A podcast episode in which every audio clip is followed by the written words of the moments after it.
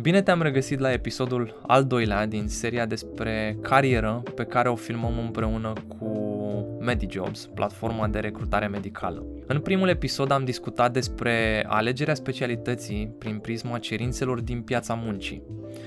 Și la momentul respectiv am primit un feedback extraordinar, iar echipa noastră a extras anumite topicuri, anumite subiecte de interes pentru comunitatea noastră. Printre subiectele respective s-a numărat topul specialităților sau cele mai căutate specialități uh, în medicină, în medicină dentară și în farmacie. Așadar, ne-am hotărât să aprofundăm subiectul acesta, să intrăm în mai multe detalii și să vedem exact ce se întâmplă în, în spatele cortinei.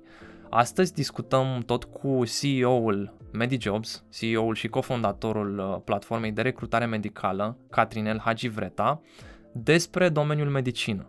Vom afla mai multe detalii despre nivelul salarial, despre cele mai căutate specialități, despre ce caută angajatorii, dar și despre cum să ne negociem un pachet salarial mai mare. Hai să aflăm mai multe detalii în continuare. Bună, Catrinel! Mă bucur să, să te revăd într-un nou episod uh, Marca Grile Rezidențiat și MediJobs. Uh, suntem aici să discutăm despre topul celor mai căutate specialități în uh, medicină și să intrăm în mai multe detalii raportat la anumite informații pe care le-am discutat în uh, episodul de data trecută. Uh, cum ești? Bună, Mihai! Mă, mă bucur să ne revedem. Uh, toate bune. Am, uh, după uh, primul podcast, mi-a făcut plăcere să avem discuție și am, cu ajutorul echipei, am aprofundat anumite specialități și venim cu niște date, cred eu, foarte interesante pentru medicii rezidenți care sunt curioși să afle ce se întâmplă după rezidențiat și cum se desfășoară planul profesional după după momentul ăsta de important și uh, da, avem câteva materiale și câteva date interesante pe care abia aștept să le discutăm. Da, păi uh, să intrăm atunci în, uh, în poveste și am să încep cu o primă întrebare, la fel din, din ceea ce ne-au întrebat cei din comunitate și ceea ce am considerat noi că va fi util probabil pentru ambele comunități, nu doar pentru grile rezidenția, dar și pentru MediJobs. Uh, Uh, uh-huh. Știi că rezidenții se pot angaja și în privat în perioada rezidențiatului. Care sunt condițiile, adică când te poți angaja efectiv în privat dacă ești rezident pe uh, anumite specialități? Um, bun, asta uh, cred că am discutat un pic de, și data trecută despre aspectul acesta. Uh, în general, un medic rezident se poate angaja în privat uh, sub supravegherea unui medic specialist cu parafă. Asta fiind spuse, un medic rezident uh, nu poate desfășura uh, servicii medicale, da? deci nu poate trata un pacient în calitate de medic specialist. De aceea, practica este limitată. Ehm, din păcate, nu sunt foarte multe oportunități și asta îți povesteam și ție un pic mai devreme înainte să începem podcastul. Ehm, nu sunt atât de multe oportunități pentru că nevoia angajatorilor în momentul de față este de a lucra cu medic specialist care evident își poate desfășura ehm, activitatea și poate aplica tot, tot spectrul da, tratamentelor medicale necesare pacienților. Există aici o excepție Um, sunt acei angajatori uh, care au oportunități pe acele specialități foarte căutate, pe care le vom discuta un pic mai târziu, um, și care sunt dispuși să facă o investiție în medicul rezident, uh, undeva uh, să, înce- să înceapă o colaborare undeva în ultimii ani de rezidențiat, astfel încât, odată cu um, obținerea specialității și a vizului de liberă practică, să poată începe o colaborare full-time cu clinica. Uh, și cumva să, să beneficieze da, de faptul că au debutat o colaborare pe partea rezidențiatului și uh, atașamentul rezidentului cu clinica se întâmplă în timp și va, își va dori să rămână în aceeași companie și după absorbire. Deci cam acesta ar fi contextul. Um, altfel, um, sunt oportunități și aici i-aș încuraja pe medicii rezidenți să le exploreze. Uh, sunt posibilități de a lucra în uh, domeni, industria medicală, dar nu pe uh, posturi medicale. Și aici mă refer mai mult în partea administrativă. Um, și cred că este un, uh, o oportunitate foarte bună pentru medic rezident. Eu dacă am aș gândi să urmez studii medicale, aș face lucrul ăsta pentru că știu ce își doresc și angajatorii să vadă și respectiv să ai acea naturalețe în comunicarea cu pacientul, să um, ai acea încredere în, în tine atunci când discuți cu un pacient sau există un conflict cu un pacient. Și asta nu o poți câștiga decât prin uh, lucru uh, cu pacientul, uh, comunicarea cu pacientul pe care foarte puțin o poți dobândi pe perioada rezidențiatului. Deci, ca să răspund la întrebare, sunt cele două oportunități uh, de a te angaja în regim de ce per part-time uh, anul 5 de rezidențiat sau aproape în ultimii ani de rezidențiat, cu perspectiva de angajare după uh, obținerea uh, specialității sau uh, angajare, cam în orice an al rezidențiatului, dar pe poziții non-medicale pentru a-ți dobândi uh, niște abilități da, pe care nu le dobândești pe, perioada, pe perioada rezidențiatului. Am înțeles.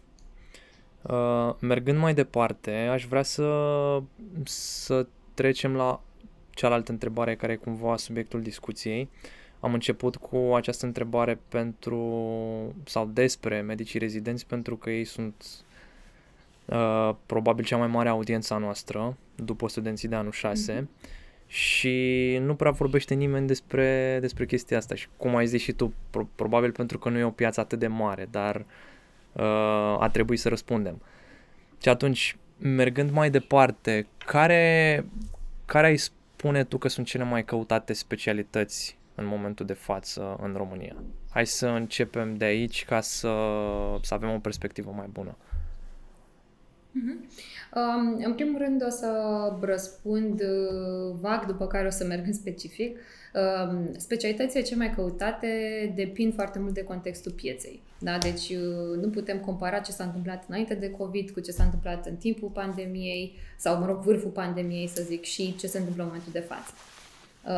Deci, cumva variază foarte mult în funcție de nevoia pieței. Acum, mergând în prezent și vorbind de momentul uh, zilei de astăzi, uh, cele mai căutate specialități uh, sunt, de departe, cardiologia, neurologia, psihiatria.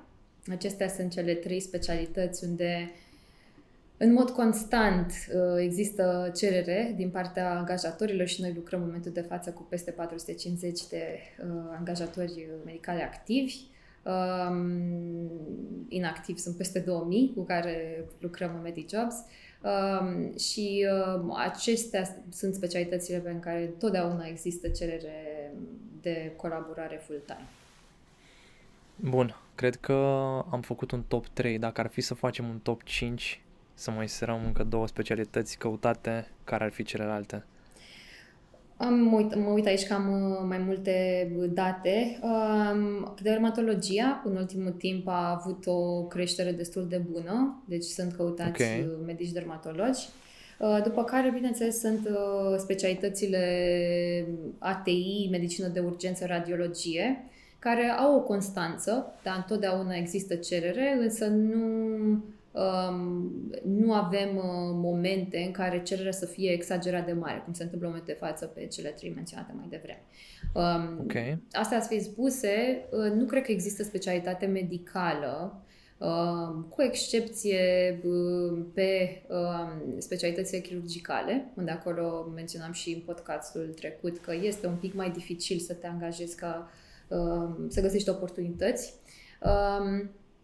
Uh, dar cu excepția specialităților chirurgicale, um, există cerere pe cam toate specialitățile.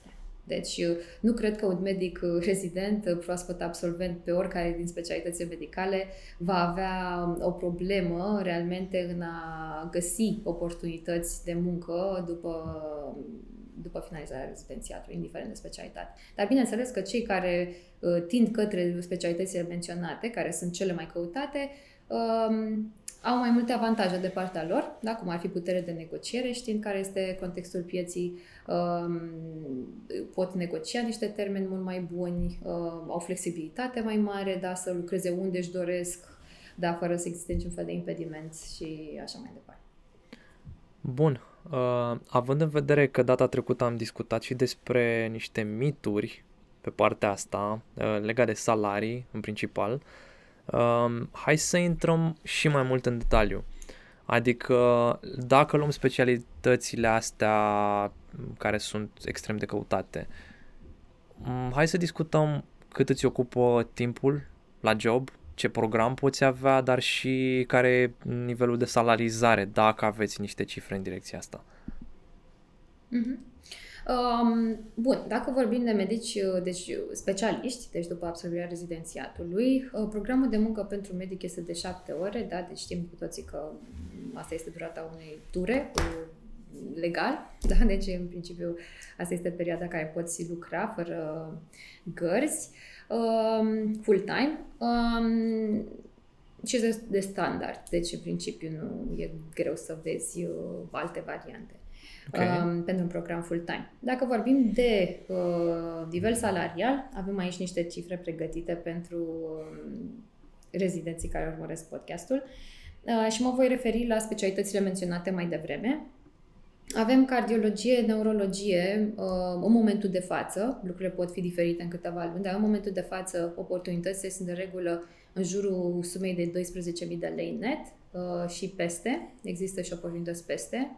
Um, și aici uh, cu precădere în orașele unde este cerere foarte mare, deci orașele un pic mai mari. Um, există orașe unde nu sunt atâtea oportunități, unde pot fi salarii un pic mai mici. Uh, și la extrema cealaltă sunt orașe mm, micuțe, unde este o lipsă acută de medici, da, și uh, unde uh, nivelul salarial poate ajunge la, la nivelul salariilor din capital. Uh, dacă vorbim de psihiatrie, că este și în top, uh, salariurile sunt undeva peste 9.000 de lei, da? deci pot fi 9.000, 10.000 de lei, 11.000 de lei, depinde foarte mult de localitate. Um, specialitățile ATI, medicină de urgență, radiologie, undeva la 15.000 de lei, deci sunt plătite foarte, foarte bine. Uh, și partea de dermatologie, că am, uh, am menționat-o, undeva între 7 și 10.000 de lei, deci dermatologia a văzut în ultimul timp o creștere foarte mare și este un trend nou, uh, un trend care a apărut în ultimele luni. Uh, nu avem, în, uh, deși în momentul de față, nu știu, am lucrat pe mii de procese de recrutare, în MediJobs nu am avut un val atât de semnificativ cum este acum pe, pe dermatologie. Ok. Um, da, și aici, bineînțeles, uh, sunt și specialitățile chirurgicale, dacă cum ar fi uh, chirurgie plastică, uh, unde se merge foarte mult pe varianta cu procent. Da, deci nu vorbim atât de mult de salarii fixe, cât mai mult procent din ce se produce. Facem o scurtă pauză în care vin cu o adăugare cu privire la intervalele salariale discutate cu Catrinel. Este vorba de informații mai ample cu privire la intervalele salariale și din alte orașe din țară, pentru că în cadrul acestui interviu discutăm în principiu salariile din București, care este cea mai mare piață medicală din România.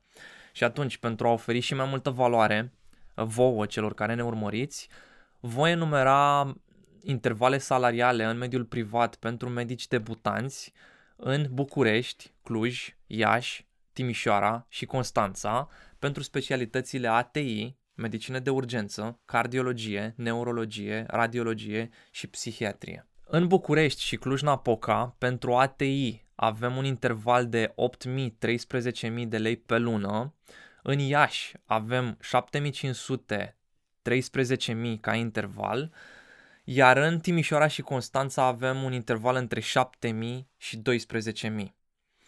Pentru medicina de urgență avem interval de 7.000 și 12.000, respectiv 12.500 pentru București și Cluj, Iar pentru Iași, Timișoara și Constanța avem un uh, interval între 7.000 și 11.000, respectiv 11.500 de lei. Pentru cardiologie avem un interval între 9.000 și 16.000 de lei pe lună pentru București și Cluj-Napoca, iar pentru Iași, Timișoara și Constanța vorbim de un interval între 8.500 și 15.000 de lei. Pentru neurologie avem un interval de 9.000 și 16.000 de lei destul de amplu pentru toate cele 5 orașe menționate. Pentru radiologie vorbim de un interval între 5.000 și 11.000 de lei în București, 5.000 și 10.000 de lei în Cluj, 5.000-9.000 de lei pentru Iași, Timișoara și Constanța. Iar pentru psihiatrie vorbim de un interval între 7.000 de lei și 12.000 de lei pentru București, 6.500 de lei și 11.000 de lei pentru Cluj-Napoca, apoi 6.000 respectiv 11.000 pentru Iași, Timișoara și Constanța. Trebuie să precizez faptul că aceste intervale salariale au fost furnizate de platforma MediJobs și sunt valabile pentru anul 2022 de asemenea, diferența de plată, diferența salarială este foarte mare pentru că în interviul de angajare, în uh, partea de negociere pe care voi medicii o aveți cu angajatorii, se ține cont foarte mult de faptul că puteți să vă angajați cu carte de muncă sau puteți să lucrați prin, uh, printr-o firmă privată, adică printr-un SRL sau printr-o altă manieră legală. Și atunci diferențele sunt destul de mari pentru că în momentul în care vorbim de un contract individual de muncă, automat se plătesc taxe.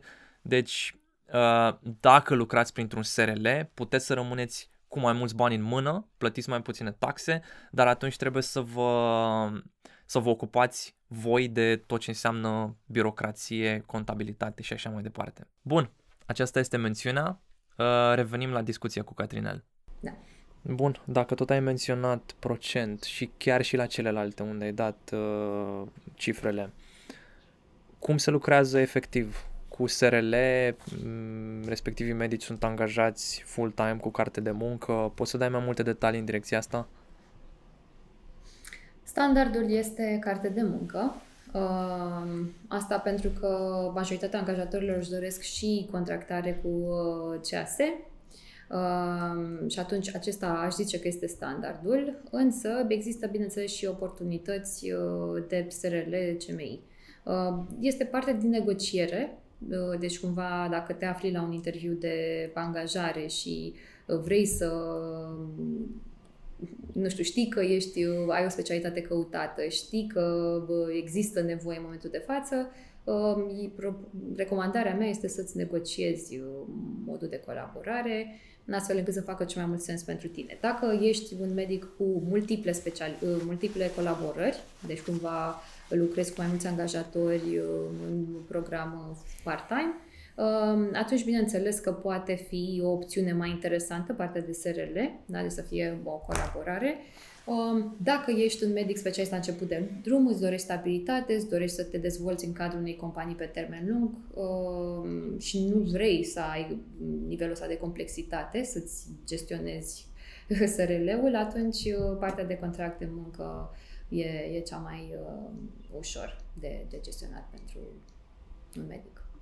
Cred că dincolo de partea de complexitate mai este și nivelul de confort pe care îl vrea fiecăruia pe care îl vrea fiecare, uh-huh. în ideea în care este mult mai simplu să lucrezi la o singură clinică, la un singur spital, cu carte de muncă, versus a jongla dintr-o parte în cealaltă. Mă gândesc că este... Exact. Sunt mai mulți factori și acesta ar fi unul dintre ei. Mm, sigur, asta, asta e clar ceva ce trebuie luat în considerare, însă uh, sunt unele cazuri în care trebuie să-ți sacrifici timpul sau uh, cumva contextul actual te forțează să mergi pe multe colaborări. Uh, poate pentru că, nu știu, angajatorul la care chiar îți dorești să lucrezi nu are disponibilitate full-time și atunci cumva ești dispus să mergi pe o variantă part-time sau uh, tu, din contră, tu îți dorești un program part-time tocmai pentru a vedea cum este mediul organizațional în mai multe Evident. locuri și în ceva timp să iei alegerea unde vrei să lucrezi full-time pe termen lung. Uh, vorbeam despre angajatori mai devreme. La ce se uită angajatorii atunci când își selectează candidații? Care sunt nevoile lor? Um, în primul rând, specialitatea. Ești medic specialist cardiolog, minunat. Avem nevoie de tine. Cam asta este primul, primul filtru. Um, deci, um, sunt în admirația rezidenților pentru că știu câtă muncă este în, pe perioada rezidențiatului și e minunat uh, să ajungi la momentul ăsta când ți se Uh, poți să capitalizezi da, pe investiția pe care ai făcut-o atâția ani de zile și angajatorii sunt aliniați cu uh, viziunea mea, își doresc foarte mult să lucreze cu voi, deci cu siguranță veți avea deschidere. Dincolo de asta, presupunând că un angajator are 10 medici specialiști cardiologi uh, în fața lor și sunt în situația în care pot alege, în mod constant uh, observăm aceleași lucruri uh, fiind spuse. În primul rând este, sunt abilitățile de comunicare și asta are foarte mare legătură cu ce spuneam mai devreme. Folosiți cât puteți din timpul liber, uh, limitat, pe care știu că îl aveți perioada rezidențiatului. Dar dacă aveți acel timp, investiți în a dezvolta abilități de comunicare. Pentru că munca de medic specialist presupune interacțiune umană în proporție de 90%, nu știu, dar bineînțeles sunt și foarte multe hârtii de completat și rapoarte de făcut, dar marea parte da, presupune interacțiune umană. Și atunci, din păcate, este necesar să ai abilități de comunicare, trebuie să știi să Partea proastă este că și de cele mai multe ori lucrăm cu oameni care sunt sensibili sau vulnerabili în acel moment al vieții lor, da, au o afecțiune care trebuie tratată, sunt speriați, sunt stresați și atunci cu atât mai mult uh, trebuie să avem uh, grijă cum comunicăm. Pe de altă parte, un medic care știe să comunice bine își va atrage după sine alți pacienți, va fi recomandat, deci angajatorii se uită, are capacitate de a comunica, de a ne reprezenta pe noi ca și companie într-un mod profesionist, asta e întrebarea 1. Întrebarea 2. Are capacitatea de a comunica astfel încât să-și crească uh, pacientura și să nu, uh, da, să fie la, în sens invers, da, să intre pacienții pe ușă, dar odată ce discută cu uh, medicul uh, nu rezonează, da, și cer să fie uh, mutat la un alt specialist.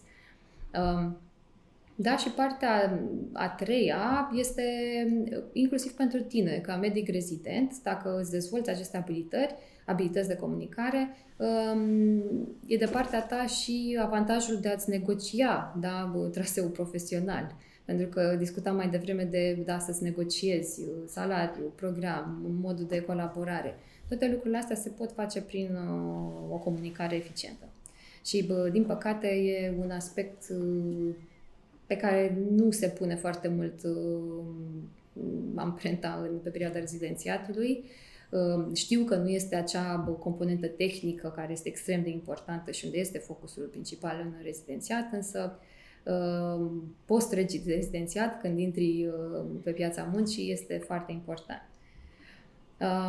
Al doilea lucru pe care l-aș menționa după abilități de comunicare este încrederea în sine. E cumva legată de prima parte, dar nu vrei să mergi la un medic care atunci când îți prezintă soluția de tratament sau uh, este nu este sigur da, de ceea ce spune sau uh, este temător, da, uh, nu are acea putere de reacție și încrederea vine din două lucruri, din experiență și din know-how.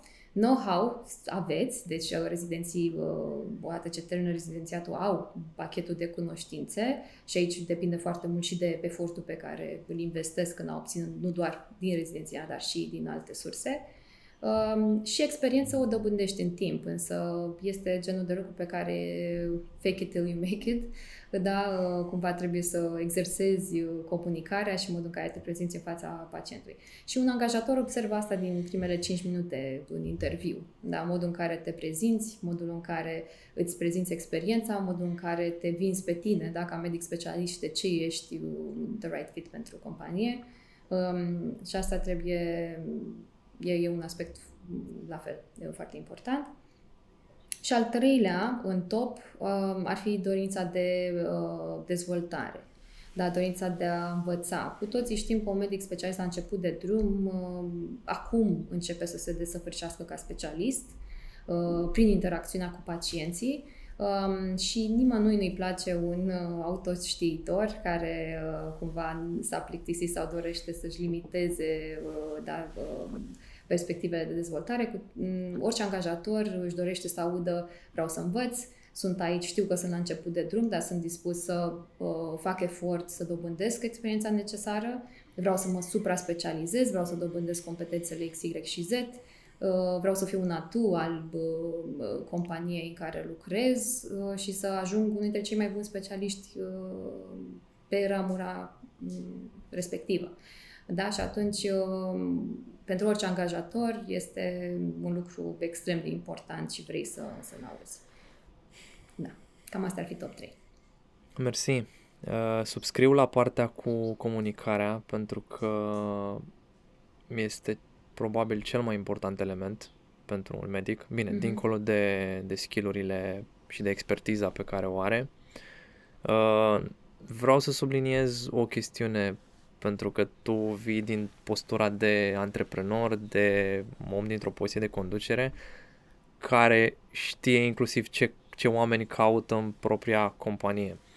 Și văd asta și la mine, dar uh, eu sunt abonat la un newsletter și primesc săptămânal sau uneori de două ori pe săptămână diverse, diverse lecții, diverse citate, lucruri, lucruri care să mă pună pe gânduri. Și cred că duminica asta am primit uh, un e-mail, un newsletter pe care l-am citit azi dimineață și în el scria o chestie foarte interesantă. Nu toată lumea vrea să fie mai bună. Sunt două tipuri de angajați. Sunt uh, sau de profesioniști, dacă ar fi să o pun altfel.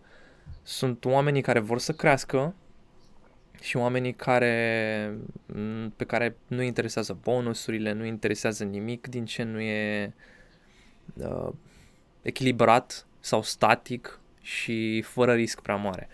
Asta vreau să subliniez. Uh, cum, cum, cum vezi din postura asta? Adică dacă, să zicem, avem un medic rezident sau un tânăr medic specialist care nu a avut oportunitatea să-și exerseze skillurile de comunicare atât de mult, poate nu are încredere în el atât de mare, cum ar putea să-și găsească un, un job pe specialitatea lui în privat, având în vedere că nu are skillurile astea? Întreb pentru că probabil uh. sunt ah. foarte mulți uh-huh. în, în, în situația asta, având în vedere că nu, tocmai am zis la început că nu toată lumea profesează în, în privat încă din rezidențiat. Mm-hmm.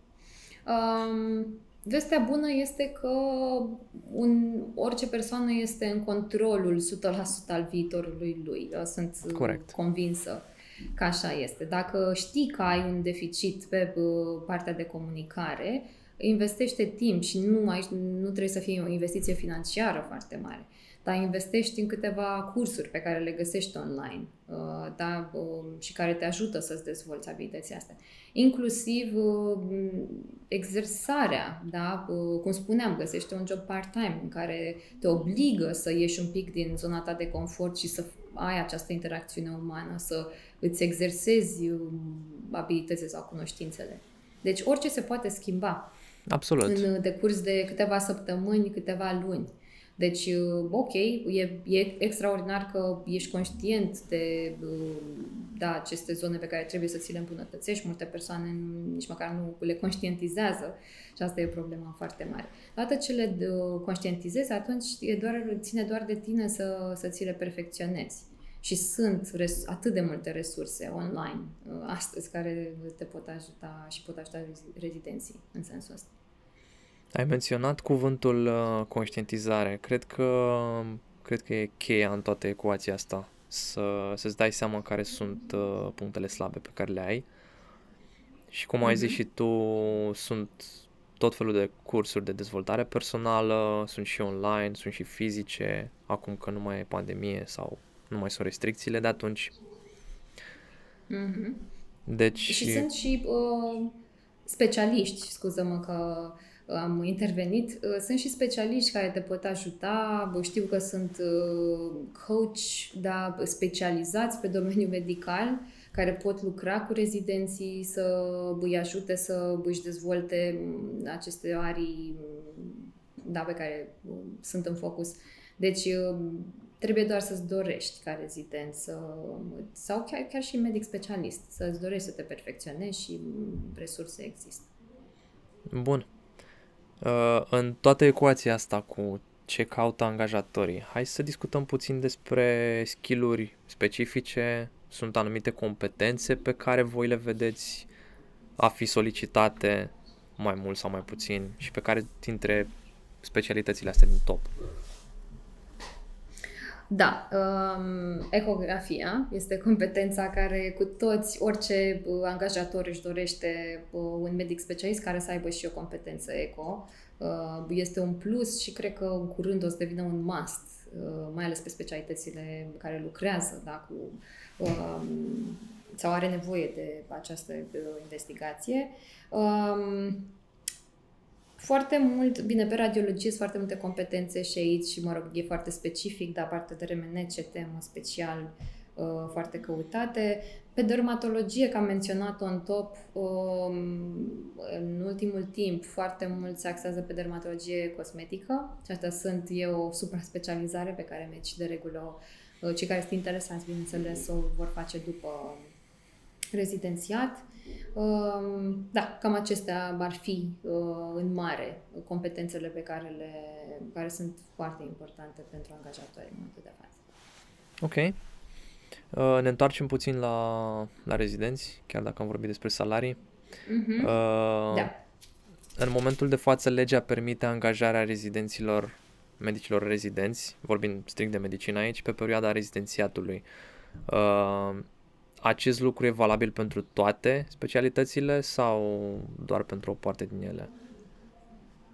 Pentru toate specialitățile uh, nu există o limitare uh, sub nicio formă, dar, după cum spuneam, e această practică limitată, da? Uh, sub îndrumarea unui medic specialist cu para. Bun. Uh, ai vrea să intrăm puțin în detalii pe specialitățile menționate de tine? Putem să luăm doar top 3 nu, nu neapărat uh-huh. acel top mai mare, extins. Uh, aș avea câteva întrebări. Uh, ce face specialitatea respectivă atât de căutată? Cum este ca și salarizare? Cred că ai menționat, dar putem să mai trecem o dată în, uh, în conversație ideea asta. Care sunt criteriile după care se stabilește remunerația? Dacă contează numărul de pacienți, program de lucru, Uh, dacă vrei poți să repet întrebările, nu știu, alege tu una dintre specialități mm-hmm. și discutăm puțin pe ea ca să, să, să intrăm în detaliu pentru că până la urmă ăsta este subiectul de astăzi. Am zis că facem o, mm-hmm. o discuție mai extinsă. Da. Um, o să încep cu prima întrebare. Ce face ca specialitățile astea să fie de căutate? Și bă, răspunsul uh, este nevoia populației. Deci, cumva, o clinică medicală nu va crește artificial uh, niște uh, posturi sau nu va, va deschide niște posturi noi uh, într-o clinică dacă nu are nevoie. Da? Deci dacă pacienții nu solicită uh, tratamente sau investigații la specialitatea respectivă. Um, deci asta este în primul rând și nu, nu ai nici cum să declanșezi, dar să controlezi foarte mult într-o clinică medicală um, aspectele astea. Deci cu siguranță nevoia vine din partea populației. Uh, și cum spuneam și în podcastul precedent, uh, tendința e dictată de câțiva factori macroeconomici, cum ar fi îmbătrânirea populației, um, durata sau speranța de viață da, extinsă în momentul de față pe, la nivelul populației și um, Chiar recent a fost lansat un studiu de World Health Organization care menționa că 40% din medici din Europa și uh, Asia Centrală urmează să se pensioneze în următorii 10 ani, ceea ce face ca lucrurile să fie dramatice în, în viitor în ceea ce privește deficitul de specialiști medicali și, în mod special, medici. Um, deci, cumva, având în vedere da, acești, aceste influențe macroeconomice, inevitabil ne întrebăm, având în vedere că oamenii trăiesc mai mult și, au, și uh, suntem mai mulți, dar în general, cum putem, care specialități care tratează segmentul de pacienți care crește da, foarte mult în perioada următoare? Și de aici vine răspunsul și de ce cardiologia, neurologia, psihiatria sunt atât de căutate. Um, Deci discutăm de cerere da. și ofertă, pe scurt. Economie de da, piață asta, clasică. Asta, în primul rând, motivul pentru care sunt căutate. Um, doi, spuneai uh, care sunt, uh, mă întrebai care sunt factorii care impactează uh, salariul da. și aici este fix ce ai spus tu adineori, da, cerere și ofertă. Și un exemplu pertinent în sensul ăsta pot să-l dau vis-a-vis de medicina de laborator. Uh, înainte de COVID și în perioada pandemiei, uh, cererea de medici de laborator a fost extrem de mare. Era, bă, trăiam o realitate similară cu cea a medicilor uh, cardiologi, da, în momentul de față. Era foarte greu să găsești un medic de laborator, trebuia să mergi um, pe anumite poziții, șef de laborator, da, deci era oricum am un grad de complexitate destul de mare să găsim. Um, foarte mulți au fost uh, și-au schimbat locul de muncă pe perioada pandemiei, după care, odată cu uh, relaxarea uh, oamenilor sau a uh, stricteții, când vine vorba de uh, pandemie, uh, au început să se libereze anumite poziții care mai aveau atâta uh, nevoie, clinici, laboratoare care mai aveau nevoie de atât specialiști. Și în momentul de față, sal, ne, așteptările salariale ale medicilor de laborator au scăzut. Nu cred că o să fie uh, un lucru care să dureze foarte mult, da? adică cu siguranță nu vedem un, o scădere mai jos decât ce era înainte de pandemie, dar cu siguranță pe perioada pandemiei a fost o creștere uh, semnificativă. Uh, deci cererea întotdeauna va dicta uh, nivelul salarial și de asta în momentul de față ne uităm la niște salarii atât de mari pe cele trei specialități menționate. Um, bineînțeles, cererea în raport cu uh, oferta. Dacă, dacă ar exista suficient de mulți medici să acopere toate posturile de cardiologie disponibile în momentul de față în țară, atunci cu siguranță că s-ar echilibra, da, un pic sau cel puțin, dar mai fi într-o creștere constantă în nivelul salarial. Um, dar în... Uh, criterii, sau te rog, spune. Uh, scuze, în, uh, în toată ecuația remunerării salarizării contează numărul de pacienți pe care îl aduci, contează dacă ai, de exemplu, un nume pe social media, uh, contează efectiv numărul de ore lucrate. Da. Uh, sigur, mm, da. În cazul în care ești un medic cu un brand puternic, dar ceea ce e destul de greu să obții până când nu ai câțiva ani de practică. Pe perioada rezidențiatului, bine, te poți evidenția pe tot felul de uh, research pe care îl faci sau conexiuni pe care reușești să ți le creezi, da, prin networking, uh, faptul că, um, da, faci tot felul de lucruri extra uh, pe lângă rezidențiat, te poate ajuta să fii recomandat da, și să-ți negociezi niște, um, un pachet mai atractiv. Um, Însă partea de brand uh, o poți obține după ce ai câțiva ani de experiență. Orice angajator în momentul de față uh, și-ar dori medici care să aibă un renume, un medici care să se diferențieze puternic uh, pe piață pentru că este un specialist foarte bun sau pentru că are experiență vastă sau pentru că a profesat, nu știu, într-o anumită clinică care este extrem de bine poziționată. Uh, și atunci asta cu siguranță um, o să impacteze discuția asta. Dar este un pic greu, cum spuneam la, la început de drum, să, să ai asta. Uh, mai degrabă o clădești în timp. Um, vreau să mai adaug ceva, până să nu uit, uh, că am început cu factorii care determină cererea. Mai, sunt, mai este și partea de contractare cu CAS. Pentru orice antreprenor medical, orice da, business uh, owner care activează în domeniul medical, partea de contractare cu CAS este extrem de importantă. Sunt specialități care au o uh, comisionare mai interesantă, da, și atunci uh, clinicile și ele își doresc mai mulți specialiști pe axa respectivă și altele unde e aproape imposibil da, să ai o, o contractare productivă da, din punct de vedere al businessului. Și este și acesta un, un aspect uh, care merită de menționat, dar uh, din fericire lucrurile sunt destul de aliniate. Da? Adică, în principiu, nevoia din piață se aliniază cu uh, capacitatea sau beneficiile contractării cu cease și de contarii cu cease. Uh, bun. Cum, uh, dacă mergem mai departe, cum este programul de lucru? Și aici cred că sunt mai multe scenarii, aș putea să le zic, avem o dată, dacă vorbim de un medic rezident care se angajează și atunci trebuie să meargă și la spital sau acolo unde își desfășoară rezidențiatul, că e clinică privată sau că e la spital public.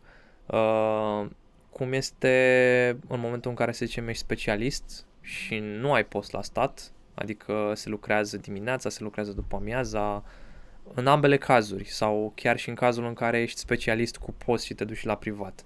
Deci avem trei cazuri. Cum jonglezi cu ele? Care e programul tipic de lucru?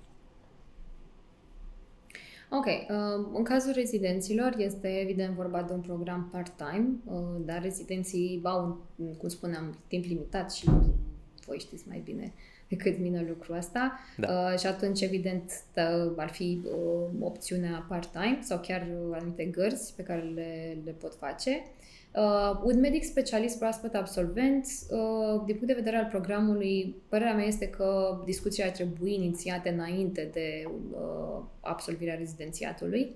Ar trebui să interviurile să aibă loc înainte de obținerea uh, specialității Uh, tocmai pentru a nu te afla în punctul în care sunt un medic specialist, fără loc de muncă, fără rezidențiat, sunt disponibil oricând, acum vreau să negociez programul. Cel mai bine ar fi să discuți atunci când uh, ai o putere de negociere mai mare și asta înseamnă evident lunile acelea înainte de obținerea uh, avizului. Uh, Medicii care au un program la spital uh, de stat și care își doresc o colaborare în privat, uh, este evident, uh, va fi o colaborare și nu neapărat o angajare. Va fi o colaborare mm, foarte rar, vedem, chiar și part-time, zilnic. Da, adică sunt puțini care pot comit, care se pot, își pot asuma uh, patru ore pe zi uh, în plus da, față de ce lucrează la spital. Și atunci uh, aici vedem mai degrabă colaborări de genul o zi pe săptămână, două zile pe săptămână. Uh, acesta e, depinde foarte mult și de puterea medicului da, și energia lui. Dar în principiu sau chiar și câteva ore pe zi, da? Sunt acele consultații cu plată care, la care un medic vine, poate avea câteva consultații, 3-4 consultații pe zi, după care a plecat. Nu este necesar să stea o zi întreagă în cadrul clinicii. Corect. Corect. Um, dacă ne întoarcem puțin la medicii rezidenți, să zicem că se angajează un medic rezident. Care este rolul său și ce responsabilități ar putea avea?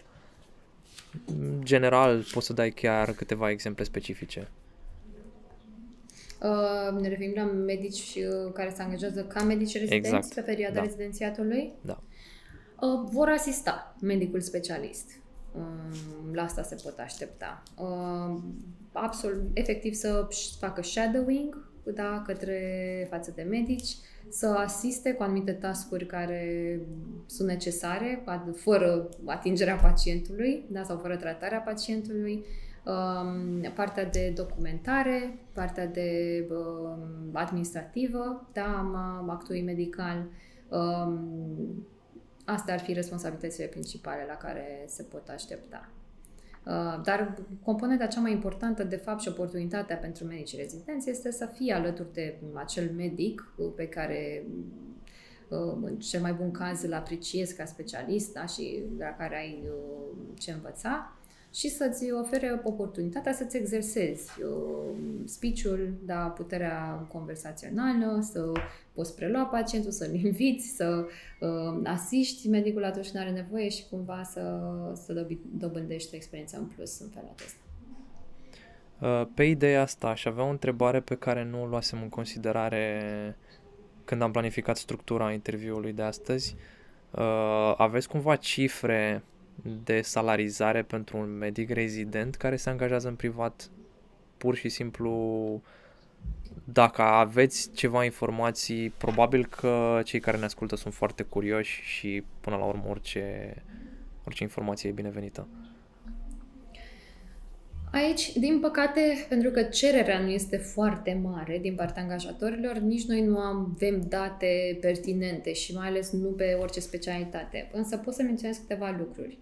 Uh, un medic rezident își poate negocia his or her way into the company. Pentru că dacă, la fel, ai o specialitate foarte căutată și cu ocazia podcastului organizat de voi au aflat care este cererea pieței, pot merge și pot spune, ok, um, vreau să uh, lucrez în companie long term, pe termen lung, vreau să um, învăț, uh, sunt dispus să încep o colaborare part-time pe perioada rezidențiatului, iar odată ce îmi iau specialitatea să continui în regim full-time.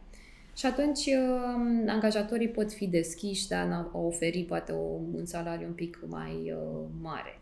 Altfel, din put, foarte puținele uh, oportunități care au venit prin MediJobs, uh, unde pragul salarial poate fi oriunde în intervalul 3-6 mii de lei pe lună, uh, în funcție de, numărul 1, program, cât timp ești dispus să aloci, că evident vorbim diferit dacă e vorba de câteva gărzi uh, sau câteva zile pe lună versus part-time, 4 ore pe zi. Uh, depinde foarte mult de specialitate, da, dacă este un interes foarte mare, crescut din partea angajatorilor. Um, da, și cam asta ar fi cele două, de fapt, care impactează. Cred că e mai mult decât uh, suficient. Mersi. E super util. Cu drag. Uh, mergând mai departe, care zici tu că ar fi factori de luat în considerare la alegerea angajatorului? Știu că am discutat succint data trecută, dar poate putem să reluăm informația pentru cei care n-au ascultat atunci sau să, să venim cu informații extra. Um, asta e, bineînțeles, o alegere personală. Uh, ce contează pentru mine uh, într-o companie poate să fie foarte diferit de ce contează pentru tine, Mihai. Nu știu, dar uh, tu poți alege lucruri care țin de plan profesional versus plan personal, poate da de dezvoltare profesională, ce oportunități poți avea. În timp ce pe mine poate mă interesează securitate, stabilitate, da, lucruri Correct. care nu vreau prea mult headache, nu vreau să îmi împart timpul prea mult, vreau să fiu aproape de casă. Deci depinde foarte, foarte mult de ce-ți dorești. Deci pasul 1 pentru cei care bă, sunt aproape de uh, a începe sau își caută primul job, aș lua o foaie de hârtie și aș începe prin a scrie în susul paginii obiectivul pe care îl am da, pe, de la mine în următorii câțiva ani, dacă am proaspăt medic specialist. Da? Și uh, trebuie să fie ceva clar, concis, măsurabil. Da? Vreau să în următorii 5 ani să obțin lucrurile astea. După care, atât ce ți-ai definit și ți-ai verbalizat așteptările de la tine, uh, încep să te uiți care sunt angajatorii care se pliază.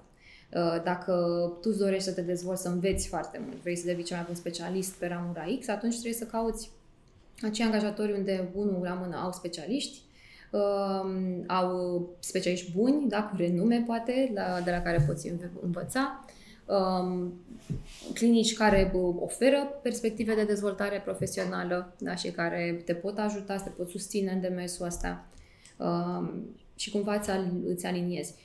Ceea ce noi facem uh, la MediJobs și încercăm uh, pe cât posibil să rafinăm, uh, este să rafinăm căutarea asta pentru specialiștii noștri și um, luăm în considerare um, locația, dacă de aproape de casă este clinica respectivă, cât de aproape de salariu dorit este oferta pe care un angajator o, o are. Um, toate aspectele astea.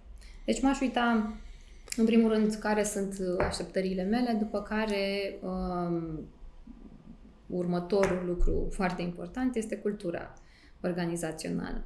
Adică s-ar putea, din punct de vedere al obiectivului tău profesional, să se alinieze, însă să intri într-un mediu toxic, unde oamenii Uh, lucrează câteva luni, după care uh, abandonează, da? pentru că nu, nu este un loc de muncă pozitiv, da? nu e un loc de muncă unde poți, uh, uh, poți rezista pe termen lung. Și lucrurile astea sunt foarte ușor de aflat în comunitatea medicală, din fericire și de nefericire. Um, sunt grupuri, sunt cu platforme da, unde poți foarte ușor să, să afli care este feedback-ul și cum este mediul de lucru uh, în cadrul unei companii. Da, chiar urmă să adaug uh, informația asta cu grupurile și site-urile de profil unde poți să vezi uh, recenzii, ca să spun așa, ale angajatorilor. Uh, mai departe, angajatorii, ne întoarcem la ei. la ce sunt atenți, adică cumva invers. Uh, la ce se uită ei când angajează? Uh, cum spuneam mai devreme, e vorba de specialitate, sunt acei uh, angajatori care uh, au neapărat nevoie de o contractare cu cease și atunci, evident, uh, trebuie ori să nu ai contract cu cease uh, ca medic specialist sau să fii dispus să-ți schimbi uh, contractarea de la un angajator la altul, contractul de uh, contractare, să zic așa, cu cease. Um, competențele, da, dacă există un rol unde este neapărat nevoie de anumită competență, atunci vor, se vor uita la asta. Uh, salariu e următorul uh, factor foarte important. Încurajez, în momentul de față, noi tot timpul facem analiză de piață și în mod constant există un decalaj de cam 20% între ce își doresc candidații și ce sunt dispuși angajatorii să ofere. Uh, pe care noi încercăm și am încercat prin MediJob să-l uh, micșorăm cât se poate de mult, da? tocmai prin educație, prin informare, prin uh, atât pe partea angajatorilor cât și pe partea candidaților, ca să existe acest match pe cerere și ofertă mai bun decât în trecut. Unde în trecut era un tabu să discuți informații salariale în industria medicală. Dar aici încurajez candidații totuși să, să atunci când își completează aplicația sau își creează un profil pe platforme de recrutare medicală sau generală, au luați în considerare nivelul pieții. Luați, eu, părerea mea este că mai bine să aveți mai multe interviuri și să vă puteți negocia decât să mergeți din start cu o cerere mult prea mare, care depășește nevoia sau capacitatea pieții în momentul de față și din cauza asta uh, angajatorii să evite uh, programarea unui interviu. Um, obiectivul unui medic rezident care se apropie de absolvirea rezidențiatului ar trebui să aibă, să fie să aibă, nu știu, între 5 și 10 interviuri programate până la uh, absolvire. Ar trebui să um, își gestioneze timpul astfel încât să le obțină pe astea 5-10 și um, dincolo de interviu îți poți negocia salariu, condiții de lucru, dar este esențial să ajungi, să ai programate interviurile astea, unde poți demonstra cine ești, ce-ți dorești să faci în viitor, ca ai, să comunici faptul că ai un plan pentru viitorul tău și uh, astea sunt obiectivele pe care ți le-ai propus. Um, cum poți aduce tu valoare companiei respective și să ai de ales. Toată lumea spună, da, vreau să fii în compania mea, vreau să îți ofer un loc de muncă, uh, ce trebuie să facem ca să se întâmple asta? Și atunci îți poți negocia mai bine. Decât să începi cu un salariu foarte mare, să spui, nu voi discuta decât dacă găsesc pe cineva care să plătească X. Da, și să-ți sabotezi cumva singur procesul de recrutare. Da, din, uh, din ce ai spus, mi se pare că un, un lucru ar trebui subliniat. M-am gândit chiar acum faptul că cei care ne ascultă și, în general, medicii rezidenți, tineri, specialiști, uh, ar trebui să, să înțeleagă faptul că pot negocia. Adică nu întotdeauna ce se pune pe masă din partea angajatorului este bătut în cuie uh, și cum ai zis și tu, în special pe specialitățile acestea cele mai căutate, ai și leverage Uh, adică poți să ai o carte în plus pe care poți să joci faptul că au nevoie de tine. Și insist pe treaba asta că absolut orice lucru în viață e negociabil și mm-hmm. ar trebui să aibă mai mult curaj. Și zic asta în special pentru cei care vin din orașe mai mici sau unde nu e o cultură atât de tranzacțională. Dacă ar fi să, mm-hmm. să folosesc o, o metaforă. Asta vreau mm-hmm. să mhm. subliniez. Corect. Da, sunt, sunt complet de acord. E, e extrem de important să... Apropo de cei care vin din alte orașe în București, e, e aceleași reguli se aplică, indiferent. N-am văzut niciun fel de diferență uh, în ofertele făcute medicilor care vin din alte orașe, care fac naveta în alte orașe, ba chiar pot fi exista niște beneficii în plus. Uh, Uh, versus medici care sunt în același oraș și se, se angajează. Um, mai vreau să menționez faptul că în orice majoritatea interviurilor, cu excepția multinaționalelor sau companiilor mai mari, care au niște grile salariale bine uh, structurate și inflexibile, uh, majoritatea angajatorilor vor întreba candidații, da? te vor întreba pe tine ca medic proaspăt specialist ce salariu îți dorești. Acum, uh, în cazul în care îți gestionezi procesul de interviu singur, ți-ai găsit uh, niște angajatori la care vei să ajungi și uh, ai obținut niște interviuri, trebuie să ai un răspuns foarte bine uh, organizat. Da? În primul rând trebuie să știi piața, trebuie să faci un pic de research și să dai un răspuns, pentru că oferta salarială nu o să vină din partea lor, cel puțin nu, nu din prima fază. Um, și aș, m-aș concentra să am un răspuns bine pus la punct um, pentru momentul ăsta. Um, cu excepția, bineînțeles, cum, cum am spus mai devreme, companiilor mai mari care de la început vor uh, menționa. Acesta este uh, range-ul destul de mic, um, având în vedere că ești proaspăt medic specialist, aici te, te încadrezi, uh, doar într-un timp determinat poți accesa pragul următor. Foarte interesant. Și atunci este alegerea ta ca și ca specialist să accepti sau nu. Dar puțin poți negocia acolo. Super. Uh, ne apropiem de încheiere și aș vrea, în loc de rezumat, uh, să te întreb un lucru și să trecem din nou în revistă topul celor mai căutate specialități. Crezi că topul acesta pe care l-am discutat cu cele mai căutate specialități va rămâne neschimbat în perioada următoare și e o întrebare subiectivă, poți să consideri perioada 6 luni, un an sau 5 ani am discutat deja că sunt foarte mulți factori uh, sociopolitici, medical, de ce nu, care pot schimba lucrurile foarte rapid. Uh, asta e o întrebare, deci dacă crezi că topul acesta se va schimba și eventual să și enumerăm din nou specialitățile ca să, să fie mai simplu pentru cei care ne ascultă.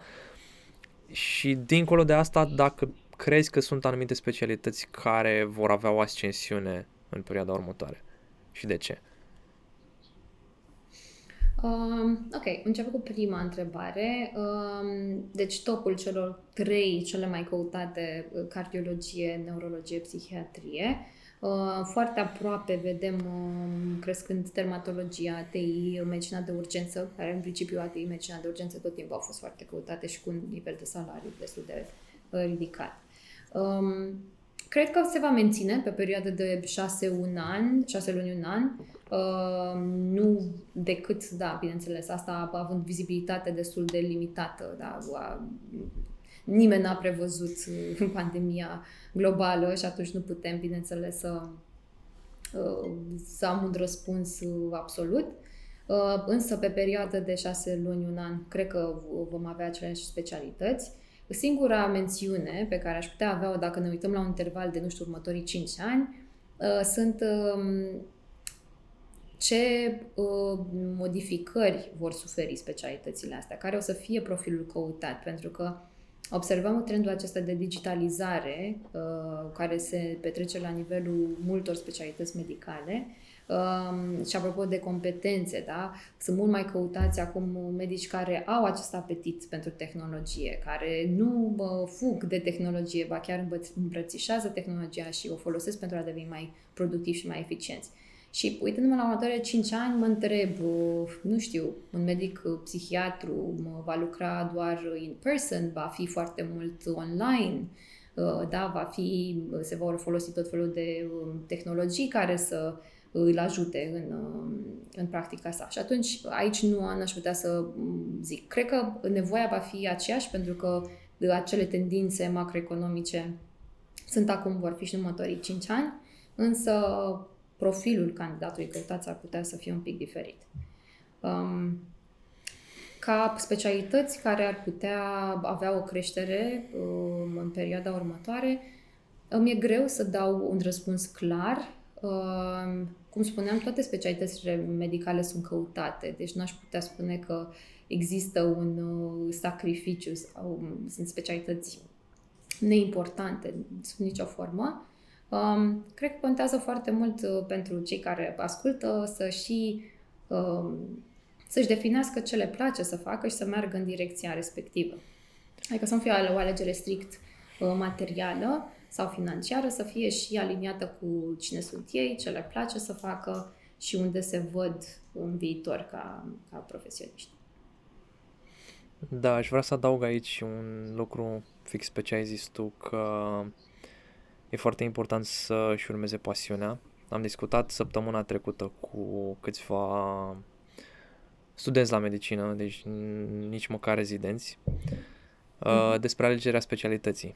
Noi avem și cursul online Docendo și fix uh, asta a fost concluzia mea în discuția cu ei, faptul că să-și imagineze, nu știu, un prieten, cel mai bun prieten sau chiar partenerul de viață, că nu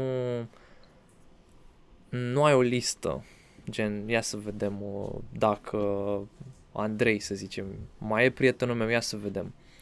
Păi uh, mă întâlnesc cu el de două ori pe săptămână, uh, joacă tenis, dar uh, are bani și chestii de genul. Nu avem o listă pentru oamenii din viața noastră și cred că e important să, să alegem în primul rând în funcție de ceea ce ne place. Ăsta e outro-ul meu pe care aș vrea să-l adaug pentru că ai, ai, ai atins punctul acesta și mi se pare foarte important. Adică dincolo de toată ecuația asta, dincolo de cerere, dincolo de uh, cât de căutate sunt anumite specialități, e foarte important să facem, să ne facem treaba cu drag, cu pasiune, să fim buni în ceea ce facem, pentru că nu cred că poți să fii cu adevărat bun într-un domeniu dacă nu-ți place. Adică mm-hmm. e, e și partea de talent acolo și sunt și cărți scrise pe tema asta, întotdeauna talent plus efort o să bată doar efort, fără talent. Mm-hmm. Da, a, sunt uh, total de acord. Um, și um, capacitatea ta de a te dezvolta profesional depinde mult de apetitul pe care îl ai pentru specialitatea respectivă, pentru cazuistica respectivă, pentru tipul de tratament. Um, dacă nu, dacă îți displace să lucrezi cu copiii, e foarte greu să crezi că poți deveni un medic pediatru extrem de bun, poate pe chirurgie pediatrică, unde sunt uh, most of the time adormiți, dar altfel foarte, foarte greu și asta văd și în stomatologie foarte mult vedem. Da, deci aici uh, cu siguranță aș porni cu asta și în funcție de spectrul acesta de specialități care li se potrivește să meargă pe filiera care face sens pentru ei. Cu siguranță. Am ajuns la final. Mulțumim foarte mult pentru, pentru prezență, pentru toate informațiile pe care le-ai împărtășit cu noi, cu comunitatea și cu comunitatea voastră și ne auzim data viitoare. Cu drag, mulțumesc tare mult pentru invitație, Mihai, și ne auzim la următorul episod, eventual. Cu siguranță.